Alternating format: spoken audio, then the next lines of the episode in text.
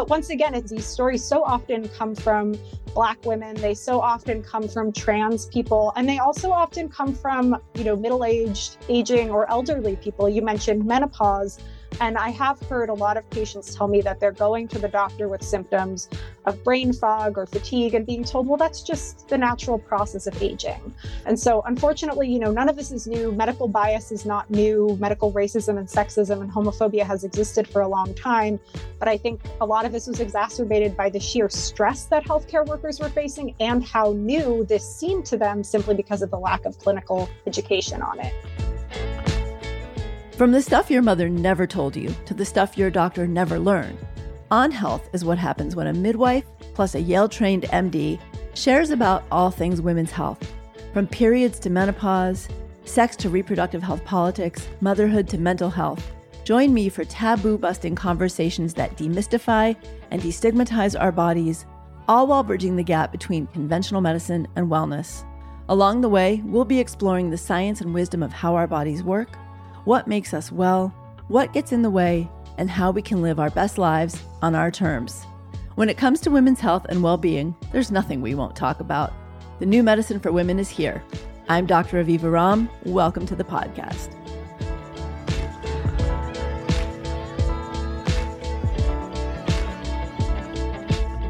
The CDC estimates that as of 2023, about one in five people who have had COVID still have symptoms more than three months after their initial infection, a phenomenon we know as long COVID.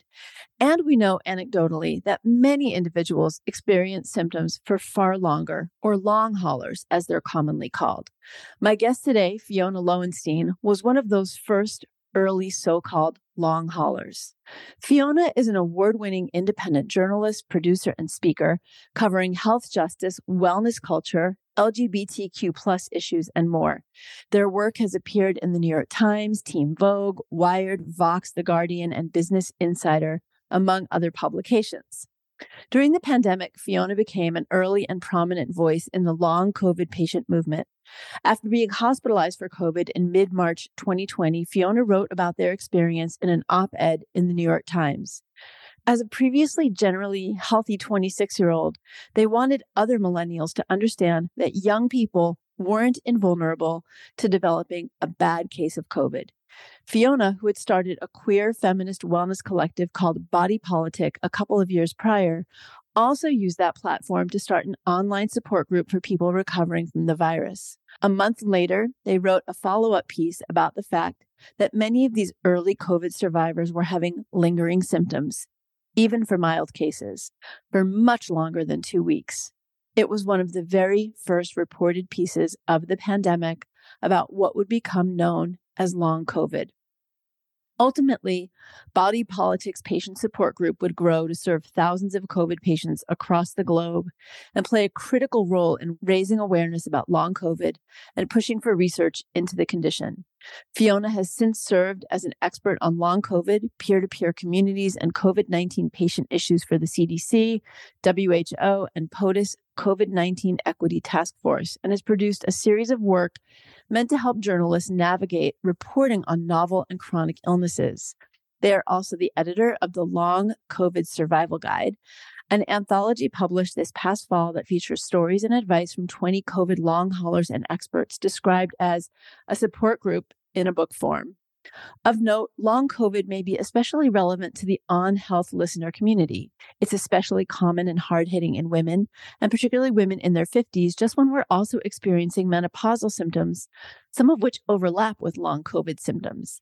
And as Fiona is going to share, it also affects young adults, which many of you are, if you're listening, or are moms too, with college students.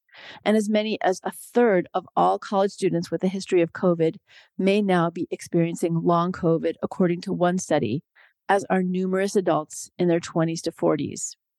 We're going to dive into all things long COVID, from denial of the experiences of those suffering with it, the need for more inclusive research, what we need to learn from the lived experiences of those with long COVID to the promising potential treatments and self care options that have come from the collective knowing of patient led research with long COVID, people like Fiona, who have necessarily and powerfully brought their voices together to shift and shape the long COVID narrative and advocate for better research and access to the respectful medical care for this emerging new condition so many are living with, either personally or in relationship to someone they love, deserve.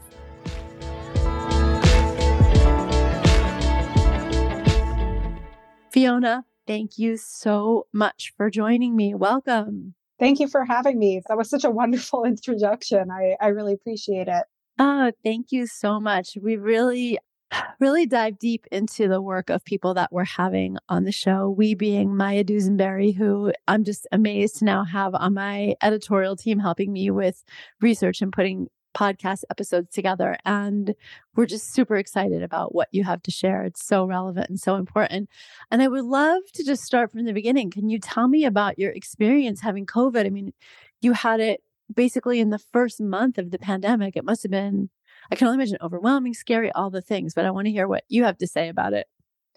Yeah, it was um it was a very surprising experience and I always sort of try and caution as well when I tell this story that I got sick at, you know, the first moment that we were aware of community spread in New York City. I got sick on March 13th, 2020.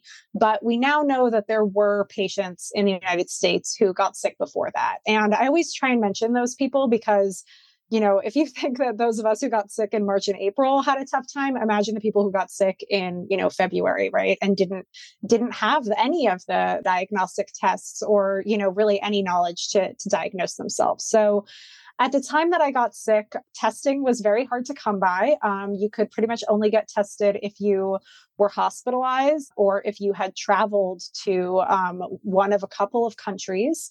And I believe, you know, pretty certain that I was infected by a very, very close friend who happened to be working with me on the first iteration of Body Politic, which was a queer feminist wellness collective and event series in New York City.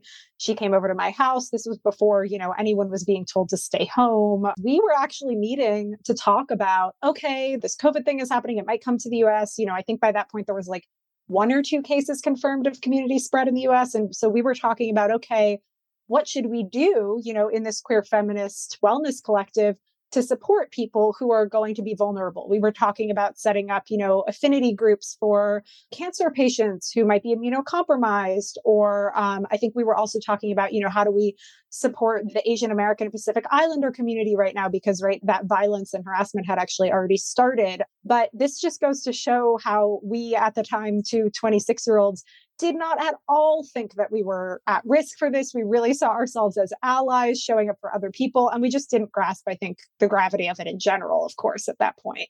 And so I got sick. You know, I didn't assume it was COVID, but it did seem pretty quickly to progress. I developed shortness of breath. And that was at the time really the only symptom that was on the CDC symptom list. That was kind of the only symptom that was leading providers to, you know, hospitalize people. The hospitals were already pretty overwhelmed at the time that I went, but not as overwhelmed as they would get even a couple weeks later.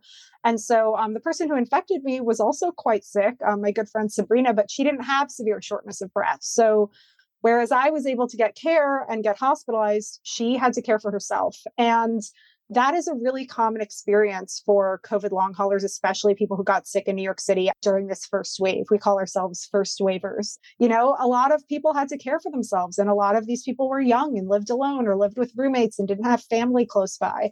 So, in a weird way, being hospitalized, even though it was so scary and like the hospital was the last place on earth that you wanted to be at that point, it ended up being a privilege because I got access to supplemental oxygen. Whereas other people were having to kind of navigate this low level state of hypoxia for weeks or months at a time. And I also just got to talk to doctors and I got to talk to healthcare staff and that opened my eyes as well to how little they knew, right? I talked to healthcare providers who told me that they couldn't access tests, even though they knew they'd been exposed uh, multiple times. I talked to providers who were kind of interviewing me about my symptoms and learning about the disease for me. Um, you know, I told one nurse that I was having gastrointestinal symptoms, and she said, Well, that's not a part of this disease. And I said, Well, my partner's having them too, and my friend's having them too. And she was like, Hmm, you know, of course, it took honestly probably months for the CDC to add that to their symptom yeah. list. But um, and then I was discharged a couple of days later. I was never put on a ventilator. I just received supplemental oxygen. I was very eager to leave the hospital. They were eager to have me leave the hospital. You know, they were telling me, this is really not where you want to be right now. And it was scary. I mean, it was getting more crowded. I was seeing people be brought in. And I went home and I just felt so relieved to be home. I mean, when I had left, I had thought, am I am I gonna see this place again? Like, you know, what is this as serious as they're saying on the news? But when I got home, my symptoms started to morph and I started to develop all of these other symptoms that I hadn't had before. I'd really just had fever and shortness of breath. And, you know, I started to develop worse GI symptoms, more kind of cold and flu symptoms, hives and rashes on my arms. I was really having a lot of trouble eating anything at all, having very very serious fatigue and at the end of the day started to have light sensitivity and um, pretty terrible headaches which i think now were migraines and so the one thing through all of this that kind of i think kept me going and and helped me feel less alone because i was also quarantined to my bedroom at this point was having this person, this close friend who had infected me, who was going through many of the same things. She was also not getting better. Her symptoms were also progressing. And being able to just text and FaceTime and, you know, talk to her on the phone and validate each other's symptoms and kind of sleuth for information together. That was such a privilege in that moment. And we felt like we needed to give that to more people.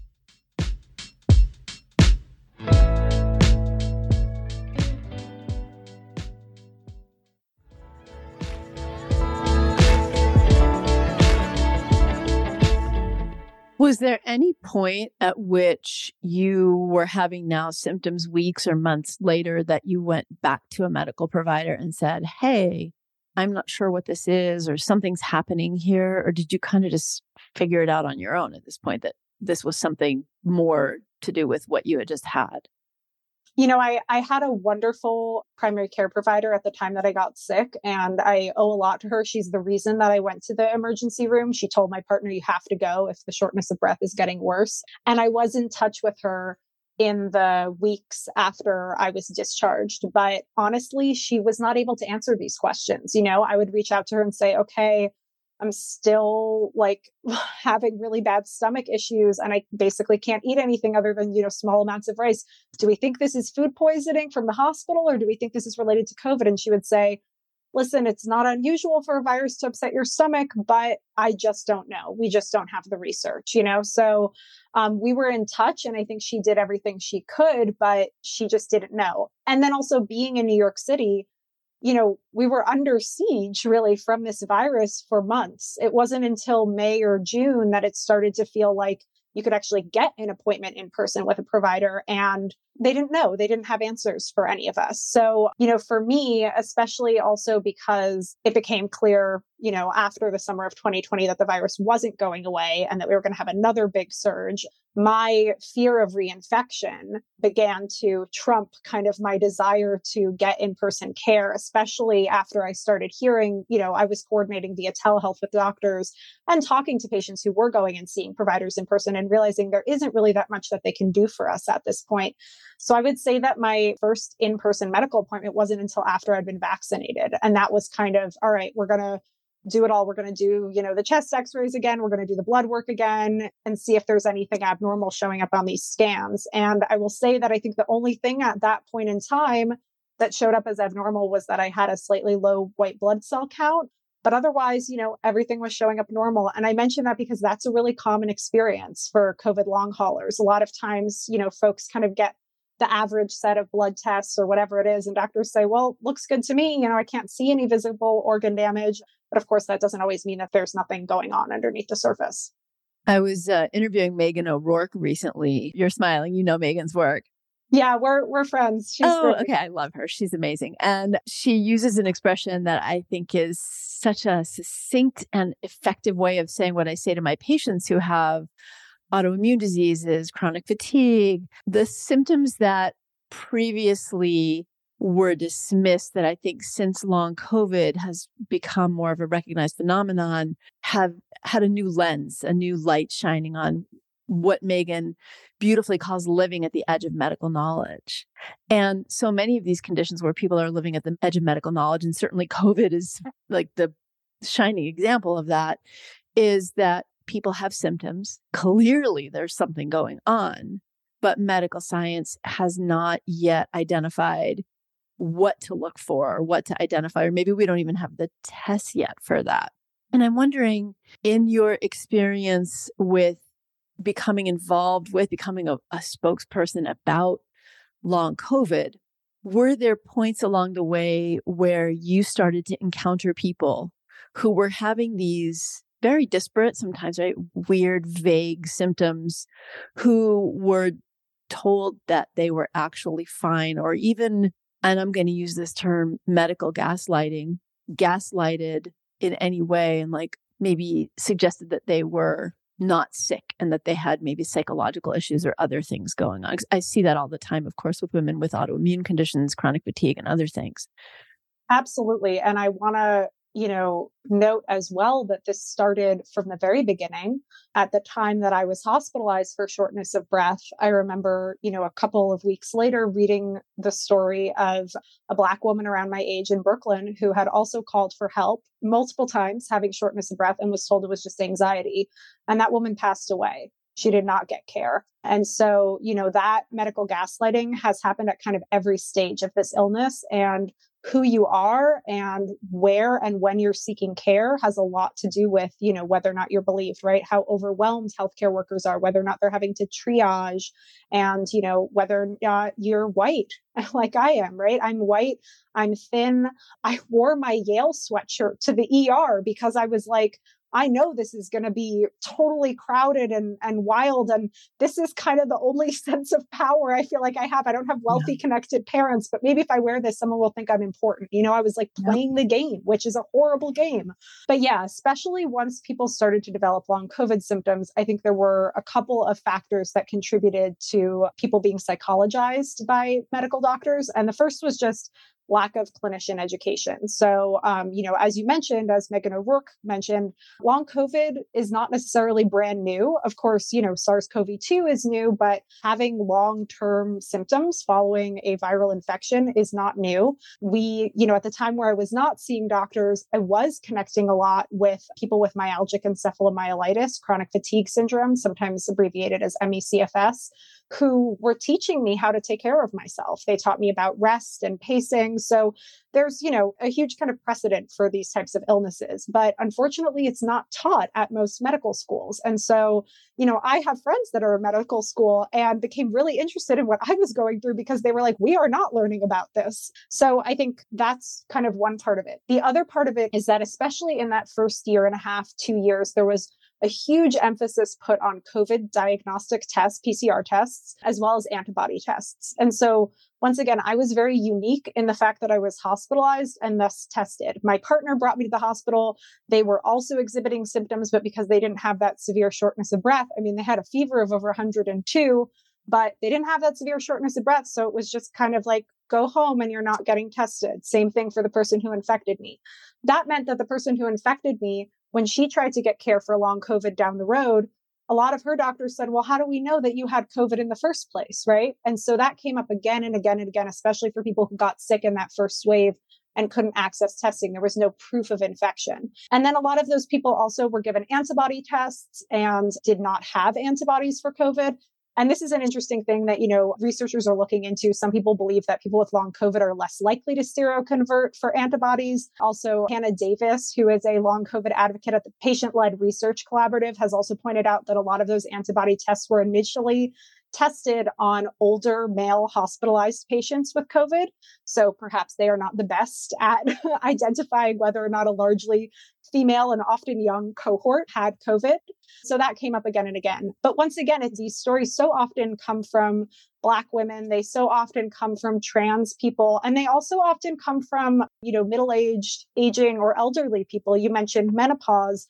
And I have heard a lot of patients tell me that they're going to the doctor with symptoms of brain fog or fatigue and being told, well, that's just the natural process of aging. And so, unfortunately, you know, none of this is new. Medical bias is not new. Medical racism and sexism and homophobia has existed for a long time. But I think a lot of this was exacerbated by the sheer stress that healthcare workers were facing and how new this seemed to them simply because of the lack of clinical education on it. Wow everything you're saying with, you know, COVID, long COVID, COVID diagnosis, COVID, who gets what based on their demographics, their uh, identity is not just sort of part of the history of medicine, but it's like the foundations of medicine almost. And long COVID is shining a light on so many of these disparities. Maybe that's the one small good thing that's, you know, starting to maybe come out of it a little bit. So you're going through all this. Clearly, you are incredibly thoughtful and articulate. At what point did you say, okay, I've got to write a New York Times article? Did you set out to write an article for the Times? Just set out to write an article? And also, where in the chronology of your light bulbs going off that you have to do something did you also decide that you needed to form a support group? Great questions. This all seems bizarre, like in the retelling of it, because when I think back to it, I'm like, how could that have been on my mind at the time? But when I got back from the hospital, I think it was a Wednesday night, and I felt like I had stepped inside a war zone. Like I felt like I had seen inside the thing that everyone was worrying about and talking about from the outside. I also, and this is going to seem weird because this is not what the news cycle is like today, but I also noticed that at that time, the news cycle was really not describing the patient experience at all. We were talking about what different governments were doing. We were talking about, you know, the virus itself, what it might be like but there were almost no accounts from people who had actually dealt with COVID. In fact, I think one of the only accounts I saw was this story of two doctors in Wuhan who were around my age who had gotten sick and one had died and the other hadn't. And it was kind of the question of, well, why did one survive and one didn't? Interesting, but ultimately pretty dehumanizing. So I felt simultaneously like I wanted to share what I had seen because I had gathered some genuinely useful information and gotten some advice from the doctors. For example, someone had said to me, well, it doesn't even matter where you got it because at this point you could get it just going onto the subway. This was again March 15th. I don't think people really knew that that was the case at that point in time. But I also wanted to humanize the experience and kind of let people hear from a COVID patient. So I started writing probably the next day that I got home. I just also felt helpless and I felt like, you know, I live in LA now, but I'm a lifelong New Yorker. Both my parents grew up in New York City. I just felt like, you know, again, the city was under siege and I couldn't do anything. I was in bed and I couldn't go out. I couldn't go deliver groceries to people. I couldn't help anyone, it felt like. And so I think both of these urges came from just wanting to feel like I was being a part of the solution. It was also, I was dealing with a lot of anxiety. I was very stressed out about what I was personally going through. And it did honestly help to be able to focus on something other than myself. So I wrote that first article. And after I wrote that first article, just about my experience of being hospitalized and being, you know, a 26 year old like fitness instructor who did not expect for this to happen, I started to hear from a lot of other young people. They were DMing me on Instagram and telling me, you know, I'm also young and I also got sick and it's been a lot more intense than I thought it was. And, you know, I remember I even met up with someone very socially distanced outside to pass off an extra thermometer I had because once again, you know, people couldn't find like the most basic resources at drugstores and that sort of thing. And so I was communicating with all of these different people, most of them strangers, in different kind of individualized DMs on Instagram and that sort of thing. And then I was also communicating with my friend Sabrina, who had infected me, who was going through many of the same things. And at a certain point, we started to talk about A, how useful it was to be able to talk to each other, and B, how incredible it was that I was talking to all of these strangers, and also how exhausting it was because I was talking to them all one on one. And so in one of our conversations, Sabrina and I were just thinking, and we were like, well, what if we put them all in a conversation together? And that way we could all share information. And maybe, you know, when I'm resting or asleep, if somebody's like really having trouble, someone else can chime in because there was like someone from Paris and someone from London and someone from Chicago. And so that was kind of how like the first iteration of this support group started was just in an Instagram group DM with maybe 15 people in it. And then we had the Body Politic Instagram page and kind of social media already set up because this had been an organization prior to the pandemic starting. So we decided we would create a Google form and let people know that this support group existed for COVID patients in case there was anyone else who wanted to join. So I think we posted about that on March 26th. And we had a few more people join. So at this point, maybe the group had 20 or so people in it, 25 people in it. And by that point, also, the weeks were going by. So it had been almost a month since I'd gotten sick and met all of these, you know, online friends. And a lot of them were also not getting better. And so I started to feel like, okay, there's really a story that is not making it into the news because not only are we not really hearing about the patient experience, when we do, it's like someone being wheeled out of a hospital and everyone applauding for them. But what happens when they go home? Listen, if I'm having this much trouble, I highly doubt that that 92 year old man who was intubated for, you know, 10 days is going home and like playing golf immediately. It just seemed like very likely that there were stories of recovery or, you know, as I put it in the piece, I think I said that I thought there was going to be a wave of chronically ill survivors. So I wrote this second follow up in the New York Times, basically saying that I think that there are a bunch of us who are not getting better. I wasn't sure how many of us there were, but I just included quotes and anecdotes from people in this smaller group. And it's funny because I think that my New York Times editor took a little bit of a risk on me in publishing that second piece. I don't think they thought it was going to make as big a splash as like the first piece that I had written. And in some ways it didn't, but in another way it did because I had embedded a link to the Google form to sign up for the support group in the piece. And 24 hours after the piece was published, within 24 hours, we had had 2,000 people sign up to join this Google form. So there were a ton of people who read this piece and had it resonate with them. And even today, when I hear other long COVID advocates and people in the movement speak, so many of them say that was the first piece where I saw anything about my experience reflected. And so things kind of went from there. We got way too big for Instagram very quickly. And then we moved to WhatsApp and got way too big for WhatsApp. And then eventually we moved to Slack. And, you know, I think that Slack group has over 15,000 members or something like that now. So you mentioned brain fog. We know that depression has been a piece of the puzzle, anxiety. What are some of the other symptoms that you have seen. And for people who are survivors who are now dealing with long haul symptoms, some of these are fairly debilitating and may require people to shift their work habit. What have you seen in terms of how people are moving through this, some of the more atypical symptoms that might not be recognized as long COVID and, and how people are coping? Yeah, well, the mental health stuff is very real. And I want to note that those mental health issues can be a result, we think, both of neurological changes that take place as a result of COVID. I know people who you know, have experienced psychosis um, at various points in their COVID or long COVID journey, um, or, you know, have seen hallucinations, that sort of thing.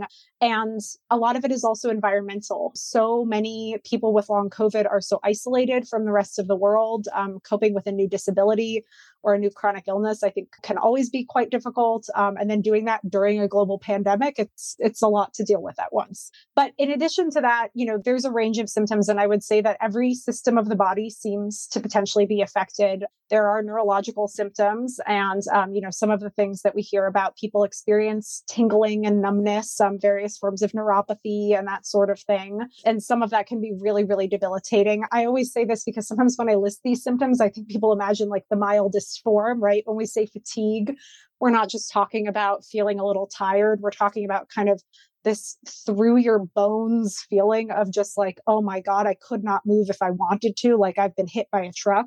And one of the hallmark symptoms of long COVID, which is also a common symptom for ME/CFS, is something called post exertional malaise or post exertional symptom exacerbation. So that's the experience of having your symptoms worsen after a period of emotional, physical, or mental exertion. So I've spoken to people where, you know, concentrating and doing work on a computer, for example, for a period of time can exacerbate a symptom of theirs afterward. Exercise intolerance is common with long COVID. A lot of people find that if they exercise, they feel much worse afterwards. Sometimes that's temporary, sometimes it's permanent. And that's really tricky because a lot of doctors who aren't informed on this assume that patients who are fatigued or deconditioned and tell them to just, you know, slowly start exercising. But again, that can often be kind of the worst thing to do in this situation. People also sometimes develop new allergies and histamine reactions. And there are people with long COVID who believe that they have mast cell activation syndrome. And then one of the kind of symptom clusters that I experience is I have GI symptoms and I also experience some level of dizziness and fainting. So that's actually something that I've experienced on and off throughout my life. And I now believe that I probably had some level of this before COVID and it was just not really diagnosed. And I think a lot of us with long COVID kind of look back earlier in our lives and we're like, oh, that might be a sign of something. That might be a sign of something. But um, many people with long COVID get diagnosed with POTS or dysautonomia. When I was first hearing about long COVID, I was in the car with my husband. We were driving somewhere and I said, you know, because I've treated a lot of POTS patients. It's very prevalent among mid to older teenage girls, women in their 20s, and it's often a condition that falls through the cracks when someone's trying to get a diagnosis. Same with histamine intolerance. So those people find their way to me. And I said, wow, this just sounds like POTS to me. And now it does seem like it. I've seen some unusual things too, like, and I don't know if you've heard of this reported, but people reporting exacerbations of OCD sleep problems, more headaches, more migraines, women telling me they've had persistent menstrual changes. I've heard a lot of things that can be true and unrelated, but they didn't have it before and now they have it. And then definitely the GI piece of it.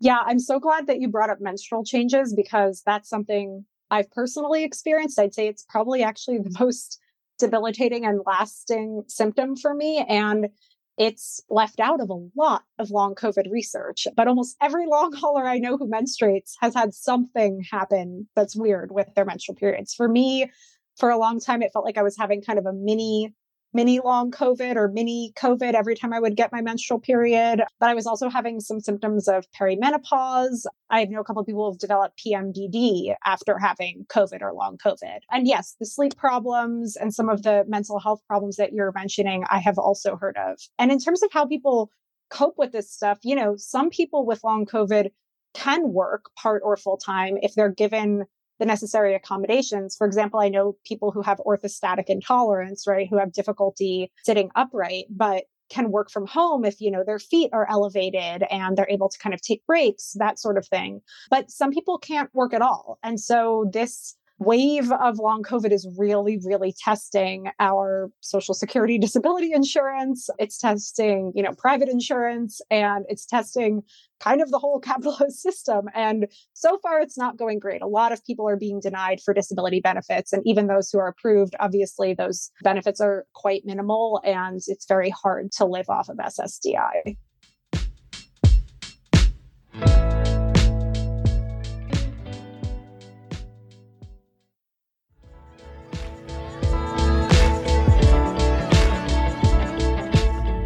As Megan talks about so beautifully, and your stories represent in your book too, are uh, the identity shifts that people go through as they're redefining who they are with these new symptoms and what does it mean for their life and how it's shifting their experiences of mothering or parenting if they're more fatigued and tired and can't keep up with their kids or how it's showing up in relationships. And we live in a culture where people with these invisible symptoms, invisible illnesses are often not believed.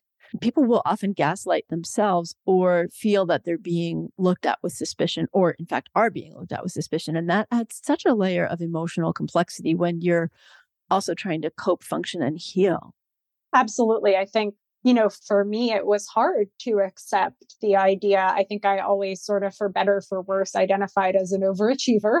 And it was hard to accept the idea that certain things were just not going to be possible anymore. And I'm very lucky. I live with a much milder form of long COVID currently. And I say currently because, you know, that wasn't always the case. And I don't know if it will always be the case. And I, I live with a partner who takes on a larger percentage of kind of our household responsibilities. And I have the flexibility to work from home and I have flexible hours. But, you know, even just small shifts for me, like realizing before the pandemic, I really prided myself on being an excellent cook and throwing a lot of dinner parties and just, you know, cooking really fun and gourmet things all the time. That's just really not a part of my life anymore. You know, standing up is not something that's easy for me right now. And energy expenditures just have to be more limited. It's much more of a trade off. I don't know you know how familiar your listeners will be with the the concept of spoon theory but a lot of us with long COVID kind of rely on this idea that we start the day with a certain number of spoons and different activities take a different number of spoons, right? So cooking might be two spoons, showering might be, you know, one spoon. You know, for me, I think cooking would be three spoons. And so you might not be able to do both of those things in a single afternoon. And that's kind of where rest and pacing comes in. And I'm lucky to have the privilege to be able to enact that stuff but it's intense like looking at you know certain opportunities and thinking yeah that looks really cool but realistically I can't do that because that conference isn't mandating masks and I can't risk reinfection right now, or I can't do that because that would just be too energy draining. And I know that I would crash or have a flare afterward. And that's not something that I can handle in my body right now. In some ways, it's also helpful, I think, just in terms of like learning to say no and set boundaries. It is an interesting phenomenon that has come out of urgency culture. And I'm not saying there's anything good that's come out of COVID. And many listeners and many of my community have had just incredible tragedies and sometimes multiple tragedies that they've faced in their family. And I have also heard so many folks say what you've just said, which is the necessary and forced stillness, reflection time, step back time, downtime, and even resetting of expectations is something that has come out of it. And, certainly for those who are privileged to be able to do that, it's been more of a gift than for many people. Okay, so you have this incredible book, The Long COVID Survival Guide. And you, when I say you, you are the brain trust around creating it, but this is a collective piece of work. And collectivity and lived experience are very important to you as they are to me. And I would love to hear from you why it was important to you to center the book around those with lived experience of the disease as experts, and also why you feel our current medical model dismisses lived experience and peer support. And, and I will say, from an insider, you know, you said you got to go inside the war zone. I went from being a home birth midwife herbalist to becoming a Yale trained MD. So I felt like I was in that battle zone and seeing it from the inside too. And so, you know, I've been someone who has been part of creating peer support groups. And then I've also been in settings where I've actually literally watched physicians roll their eyes when they say, oh, it's a patient with chronic fatigue. She's one of those patients and she's going to an online support group with all the derision. So, let's talk about lived experience as a form of creating expertise and what our medical model is missing from the value of this. I love this question. I mean, I was approached by a publisher to write a kind of guide on long COVID, and I just felt very strongly that no one person can write a guide on this disease right now because we all have very diverse experiences. I mean, you know, there are diverse symptom clusters and that sort of thing. But also, as I said, you know, who you are and what your circumstances are is going to impact your experience very significantly. So I kind of reached out to, you know, a lot of my very close friends in this movement and the people that I'd learned from and the people that I feel like I had built communities with to write chapters on the areas that they're experts on. So I tried to think about, you know, what would somebody who had just developed long COVID need to know? Um, they need to know how to navigate biased medical systems, right? Because that is just a reality. And, you know, I thought to myself, okay, well, Karla Monterroso, who is, you know, a, a good friend of mine and a long hauler, she dealt with that firsthand. She experienced medical racism. You know, I don't want to say she overcame it because I don't think there is a way to overcome it, but she, she built her own care community. She has really helpful logistical and emotional tips for other people who are dealing with that. So, you know, she's the expert on how to do that, right? I, I don't think necessarily a, a doctor is going to be more of an expert on that. But then similarly, I think, you know, when thinking about this, it's like patients and people with long COVID you know, we're the reason that it has a name. The name long COVID came from um, an Italian patient, Elisa Perego, who tweeted long COVID in May of 2020. That's why we use that term. That's why we have a name for it. The term long hauler came from a US patient, Amy Watson, who started a support group. She was wearing a a trucker hat and kind of made the joke. I guess I'm a COVID long hauler now at one of her doctor's appointments. We're also the reason it has an ICD code. You know, patients were, were the people kind of fighting for that. Patients really wrote a lot of the CDC's current clinical guidance on long COVID. I was in that Google Doc. I saw the changes being made. I saw what was accepted and what wasn't. And also the very first, you know, kind of survey that was done on long COVID was done in the Body Politic COVID 19 support group by a group now called the Patient Led Research Collaborative. They polled the people in that group in May of 2020, and that was the first body of research that we had in the United States on anyone with lingering symptoms. I believe it was the first, you know, research that we had at all on non-hospitalized patients with lingering symptoms. So these are the experts because they've been experiencing it for a lot longer, right? They've been there from the beginning, they've seen it progress, and they also have a very intimate vantage point. So, you know, doctors may be able to and researchers may be able to kind of understand the symptoms as an outsider, but they're long COVID impacts every single aspect of your life, from the physical to the mental to the financial, you know, to your relationships, etc. And so it felt really important to kind of touch on all of that. But also I wanted the book to be truly helpful to patients. So that's why patient perspectives seem most important. For example, we had someone from the patient-led research collaborative write a chapter on not what the most, you know, recent research is, right? Because it's a book and things move quickly, but a chapter on how to decipher emerging research so that patients can be empowered to kind of look up that research study that their doctor is mentioning or their neighbor is mentioning or they're seeing in the news and actually determine for themselves whether or not it's something that they think is valid or something that they want to consider. It bothers me when I hear, you know, medical professionals, I guess, downgrading patient support groups. And I will say, you know, not every support group is created equal. And I think one of the things that body politic does really well is there's very robust moderation and the people leading and moderating the group are long haulers and it has a very collaborative structure structure to kind of making those decisions around moderation and norms to the group. And so, of course, there might be groups in which that isn't the case. And there may be more misinformation or disinformation if people are getting into the group who shouldn't be in the group. But overall, I think that peer support is immensely helpful. And there's such a long history of patients and people living with diseases and kind of peer support initiatives always being that first line for people who are getting sick. If we look at the HIV AIDS movement, that's once again why there was research on that, right? Those are the people who set those research agendas and demanded that research. And actually, today, I think a lot of the reason that we haven't progressed further in terms of getting access to the treatments that exist for HIV to everyone who has it is because there's not quite as much investment, financial investment into those sorts of community groups as there was maybe in earlier decades for HIV AIDS. So I think that's something that I've noticed is that there's a lot of kind of gratitude to patients for, you know, serving this up to us and telling us what it is, but we can take it from here is a little bit the attitude sometimes from medical professionals and researchers. And that can result in sort of bringing patients on as advisors, but really just tokenizing them or not creating structures that make it possible for patients to actually collaborate, right? We're chronically ill. We need specific workflows and accommodations to participate. And I think it can sometimes result in prioritizing research and development, which is really important over prioritizing public health messaging and community outreach. Those two have to go hand in hand.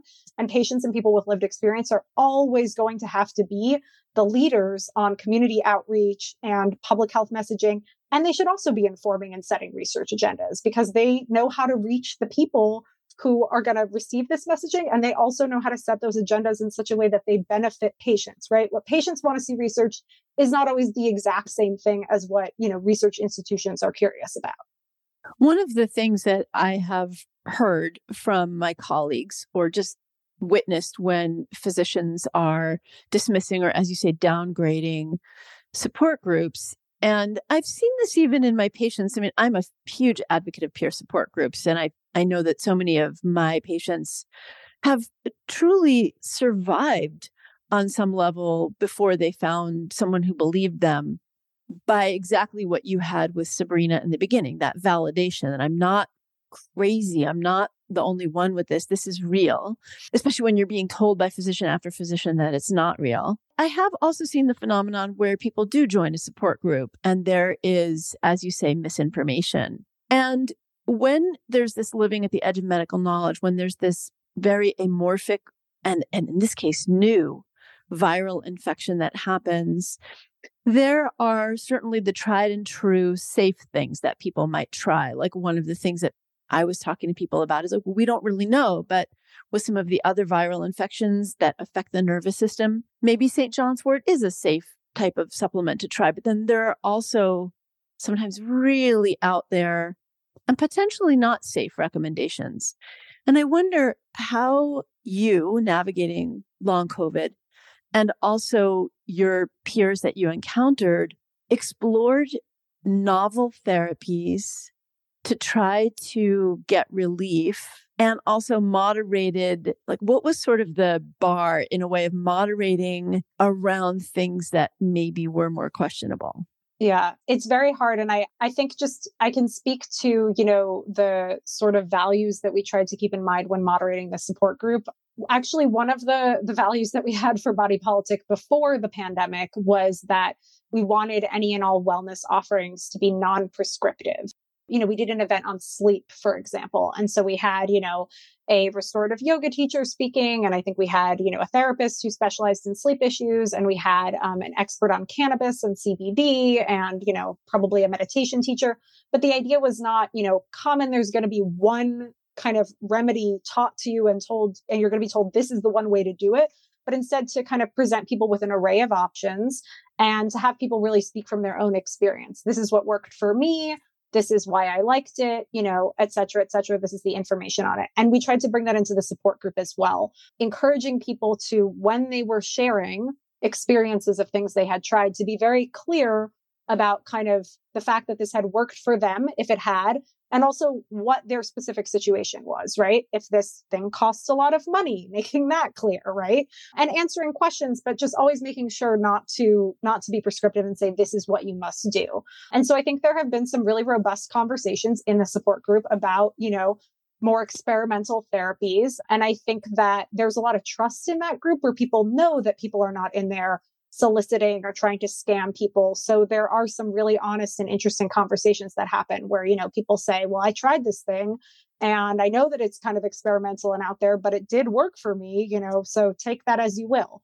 The other value that I think helps with this is honestly just keeping disability justice and kind of disability theory in mind. I think that a lot of people who are searching out experimental treatments, and I don't want to make a generalization here, but I think that sometimes the especially vehement searches for experimental treatments and kind of pushing people toward this there's this push toward how do I cure myself? How do I heal myself as quickly as possible? I want to go back to the way I was before today.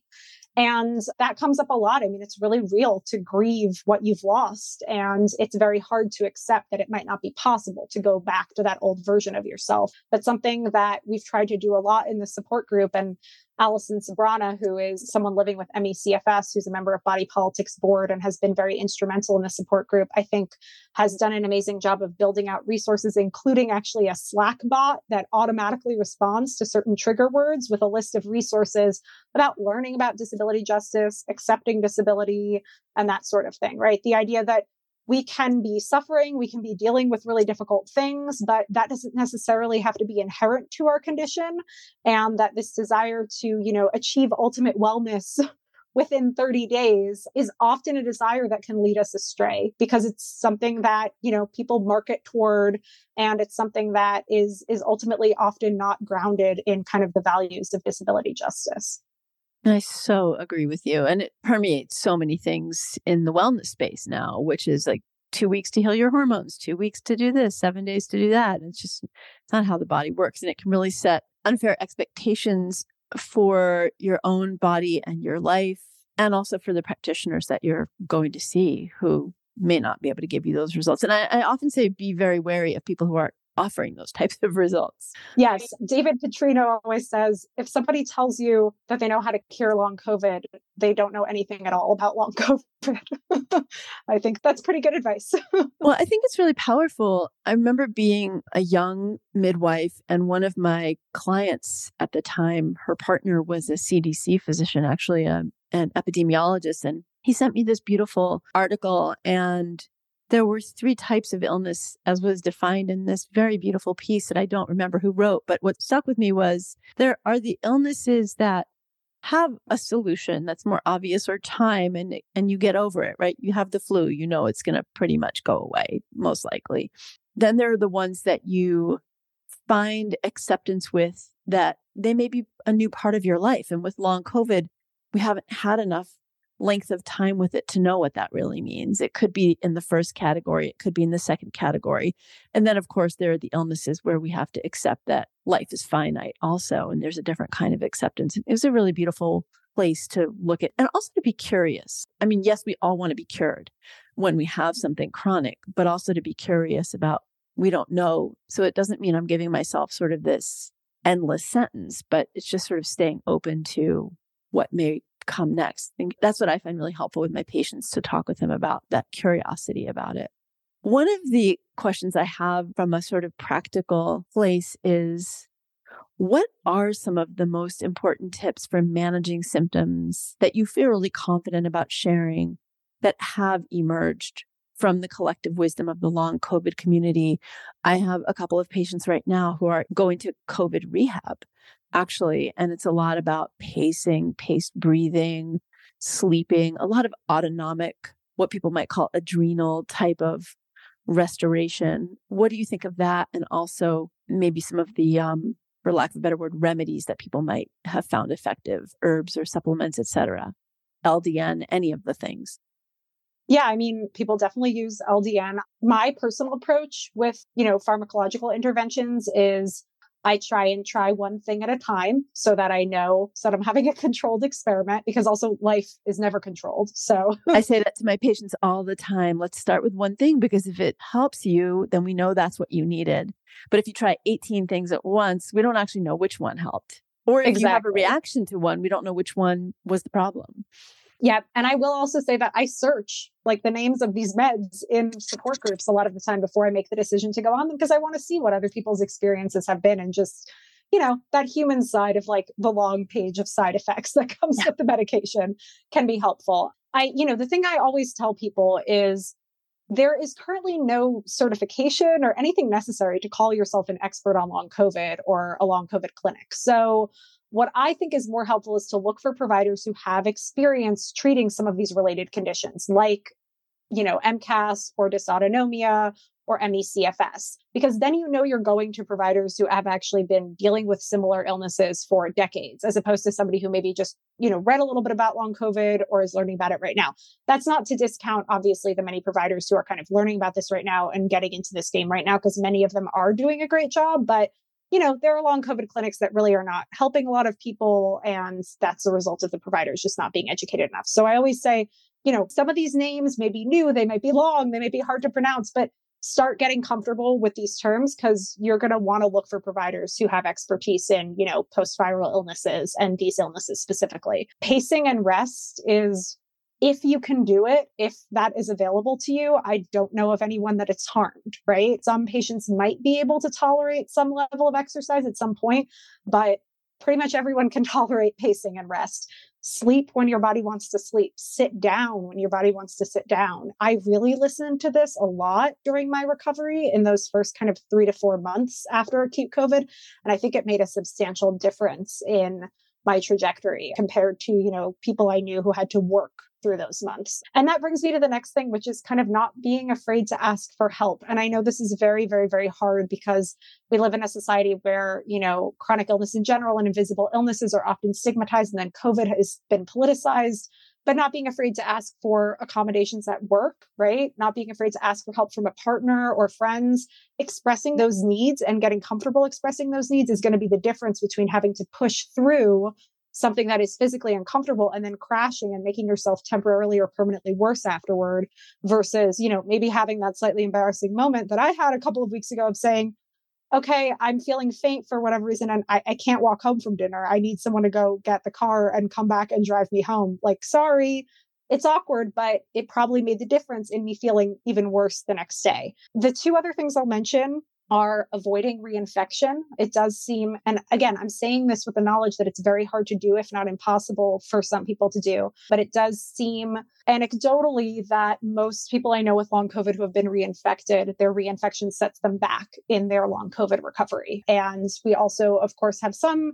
research to suggest that, you know, the more COVID infections you have, the higher your risk potentially for some of these more severe long-term outcomes. And then lastly, I, you know, I do agree that especially for those of us who are dealing with some level of autonomic dysfunction, which is kind of a, you know, that's largely what dysautonomia and, and POTS is. Regulating your nervous system can be very helpful. But I want to caution that like meditating is not going to cure you right? And so for that you know well-meaning aunt who's like well have you tried breath work? Like you know she means well but it, it's not going to cure you right? That being said i found that a daily meditation practice and just i think you know pacing in ways that allow me to just make sure that after something that's high adrenaline, I have plenty of time to kind of try and regulate my nervous system. Things like that I have found to be helpful. People also are experimenting with dietary interventions, especially people who are kind of more in the MCAS bucket of long COVID. And then again, yeah, there are kind of countless medications that people try. I haven't tried as many of them as other folks,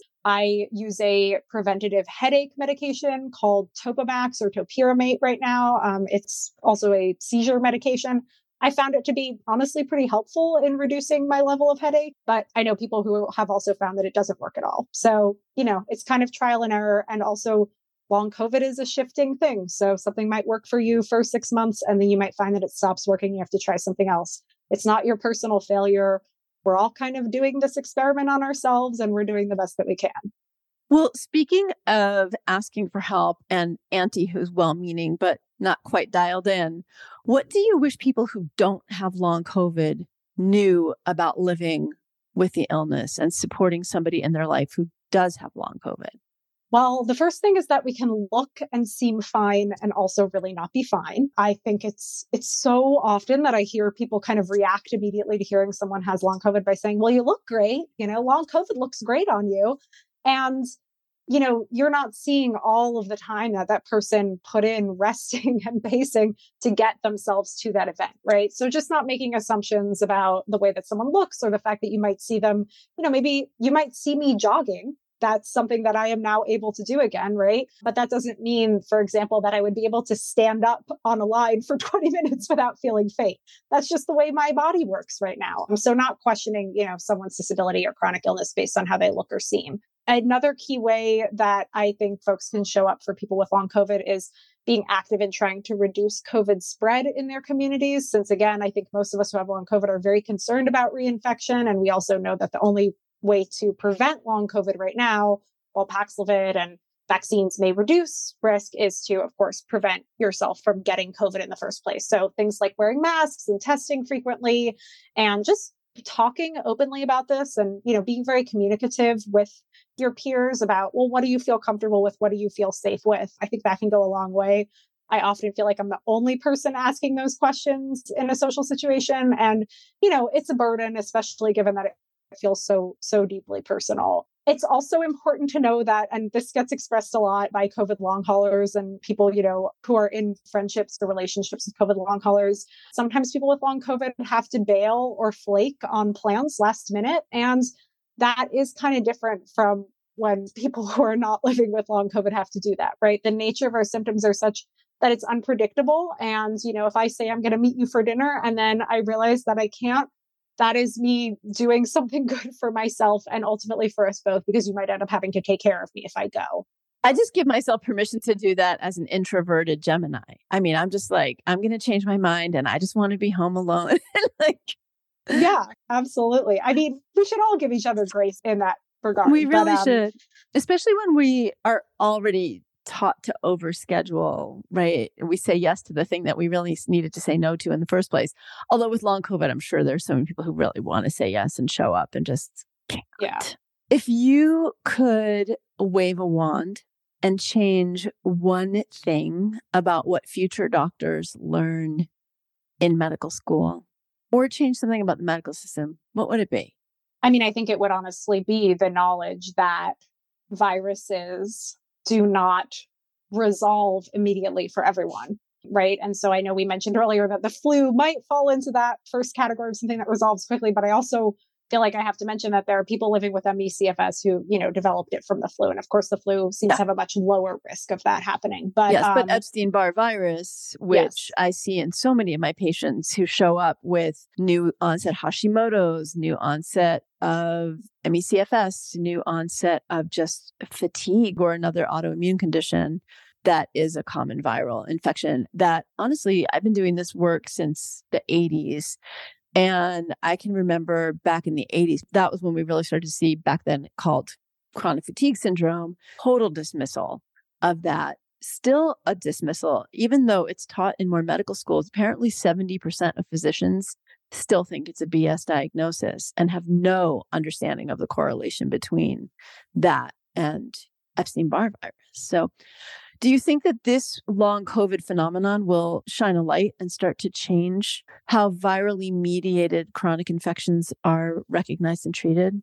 I think it has to an extent. I mean, I've seen, you know, there's a lot of news articles mentioning ME/CFS and mentioning there have even been some stories on, you know, the long haulers of the 1918 pandemic and that sort of thing.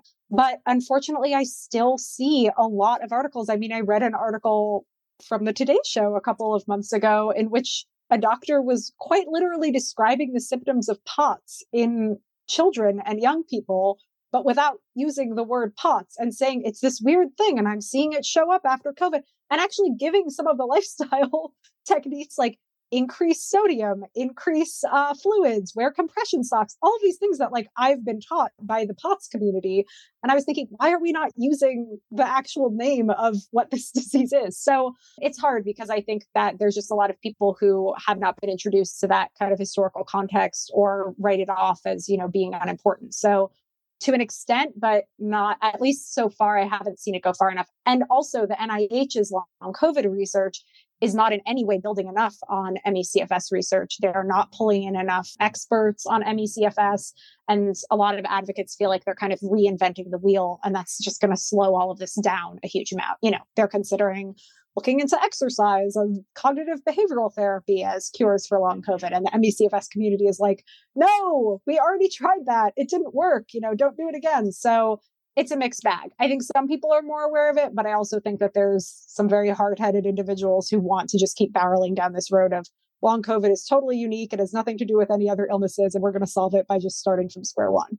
What is it about the system that has to change to ensure that patients are treated as true collaborators, if not leaders, in research? Or do you think it's going to just sort of stay bifurcated like this, where people who are experiencing something are just having to find it sort of out of the medical system? it's hard because I think medical curriculums definitely need to change. But then, even if that happens, it's going to obviously take a while for that generation of med students to kind of make their way into those, you know, higher up roles in medicine. And then beyond that, I feel worried because once again, I have friends in med school. I've also interviewed a lot of healthcare workers as a journalist throughout this pandemic. And I'm deeply, deeply concerned about the state of medicine just on behalf of healthcare workers, right? Who are increasingly burnt out and leaving the industry and basically feeling like this for profit healthcare system is not serving them or their patients. I mean, there's several kind of high profile doctors who have just stepped back from doing that work. So, I think it's going to require, honestly, a restructuring of the entire healthcare system. I don't think that we can have a system in which also these specialties are as siloed as they are currently and attempt to treat patients in this way. It's exhausting patients to have to go to a cardiologist who says everything looks fine, and then a gastroenterologist who says everything looks fine, and then a neurologist who says everything looks fine. And the few providers who are kind of focusing on everything at once are so often just completely, you know, out of network, financially inaccessible to patients. So, and that's what I am. I mean, essentially, I try to do as much democratizing information. We subsidize the podcast ourselves, blogs, community support groups, because it is when you're working with a patient as a primary care provider and you are taking care of the whole person, each patient, it takes so much work because they're not going to seven other doctors. You're bringing it all into one. And it's so important, but it really is. The system doesn't compensate that for us to Absolutely. do that affordably. It's really frustrating. And then we also need, I think we're having this, and I think the long COVID movement is going to contribute to this, but a majority of Americans are high risk for COVID. A majority of Americans could identify as disabled or chronically ill, but a majority of Americans don't, right? And so there's there's a lack of kind of political solidarity because there's a lack of awareness, frankly. You know, the CDC messaging on long COVID hasn't been very good. There are people walking around with it who don't even realize they have it. So I do feel like there is also a political movement that, you know, and obviously the disability rights and disability justice movement has been around for many, many decades and has achieved a lot of amazing things. But it feels like there is this awareness that that needs to happen in terms of kind of you know, people in this country realizing that it's not your fault that you feel bad as you go through the day, right? We should all be working together. I mean, are we all linking up? Are we all talking to each other? Are we all advocating together? Because I'm not sure that's fully happening yet. And it should be. I mean, even people who are part of that initial HIV AIDS movement are not all talking about long COVID. So there's a political solidarity that also has to happen, I think. Fiona, your work is so important. And I'm thrilled to have this conversation with you. For folks who are like, I need to get more of this, there's the long COVID survival guide, which of course we will link up in the show notes. Where else can folks find you, get more of what you're doing?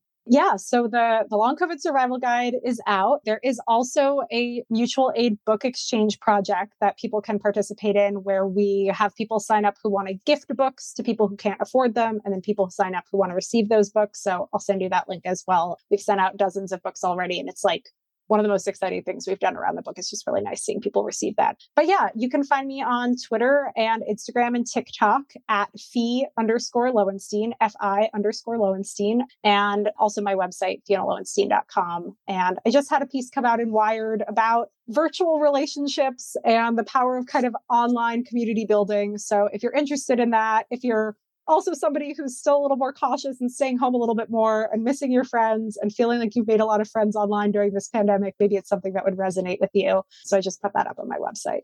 Brilliant. And can they find support groups and networks through the Body Politic as well? Yes, if you go to wearebodypolitic.com, there is a page of support groups that you can access. And also in the long COVID survival guide in the back, we have a list of resources that includes actually a page with scannable QR codes um, that will take you directly to the websites for various support groups on Facebook and on Slack and WhatsApp. Okay, I have a question for you that I love mm-hmm. to ask each of my guests. Here it is. If you could tell your younger self anything, how old would they be? And what would you say? my goodness. I would say I live in LA and the bagels aren't as good, but the food is pretty good otherwise. I mean, so I, I, don't know. Uh, a lot has happened in my life that I don't think my younger self would have anticipated. So I think what I would really want to say, and that's going to make me emotional, is that being sick is not the worst thing in the world. It's really not. And it's okay to not be your healthiest self that doesn't mean that you're not your best self and it doesn't mean that you're a bad person and it's no fault of your own and your health and your productivity does not equal your worth. And i'm sure that if i told my younger self that my younger self would be like why are you telling me this? I don't care and i don't want to listen. But i would still try and tell them anyway that's powerful, Fiona. Your health and your productivity do not equal your worth. That is not something that is our dominant cultural message. So thank you for sharing that, for sharing the wisdom and the lived experience and the connectivity that you've created and your incredible writing and op eds that you've somehow managed to write in the midst of all the other things and in the midst of your own healing and for taking time to be here with us. And I hope that as things emerge and shift and change and grow and we get more information, you'll join me again a year or two and we'll see where things are at. But I'm hoping that we see people continuing to be able to heal and find grace for themselves as you have. And thank you again so much. Thank you so much for having me. This was such a great conversation. I'm really glad that you have this podcast and you're having these discussions. And for anyone listening with long COVID or ME/CFS, please know that there are so many people working on this problem right now. And I really do believe that things are going to get better with time, even though I'm also very angry and frustrated. you know, I just want to add that's such an important thing that you're saying too, because I mean, you didn't necessarily expect to suddenly have these op-eds in the New York Times or have a book and you took the risk to raise your voice and speak and write and I would love for anyone who's at home or in their car or wherever they are listening. You know, I haven't had a writing class since I was in ninth grade and I'm 56 years old and I wrote many books and a New York Times bestseller. And so I would love to just also encourage those of you listening to us to feel empowered to raise your voice, create your own community, peer support groups, all the things that you see Fiona and I doing are, are also within your power if those are your desire and aspiration. If all you need to do right now is rest, that's okay too. And we'll be here. I'll be here next week for you to rest and listen more. Thank you, everyone, so much for joining us. And again, thank you so much, Fiona. Thank you gonna lift it up. I hope you enjoyed this episode, that it helped you to feel seen and heard, and perhaps that it even brought you some aha moments. Please share the love by sharing this with a friend or someone in your life who could benefit from the kinds of things we talk about in this space.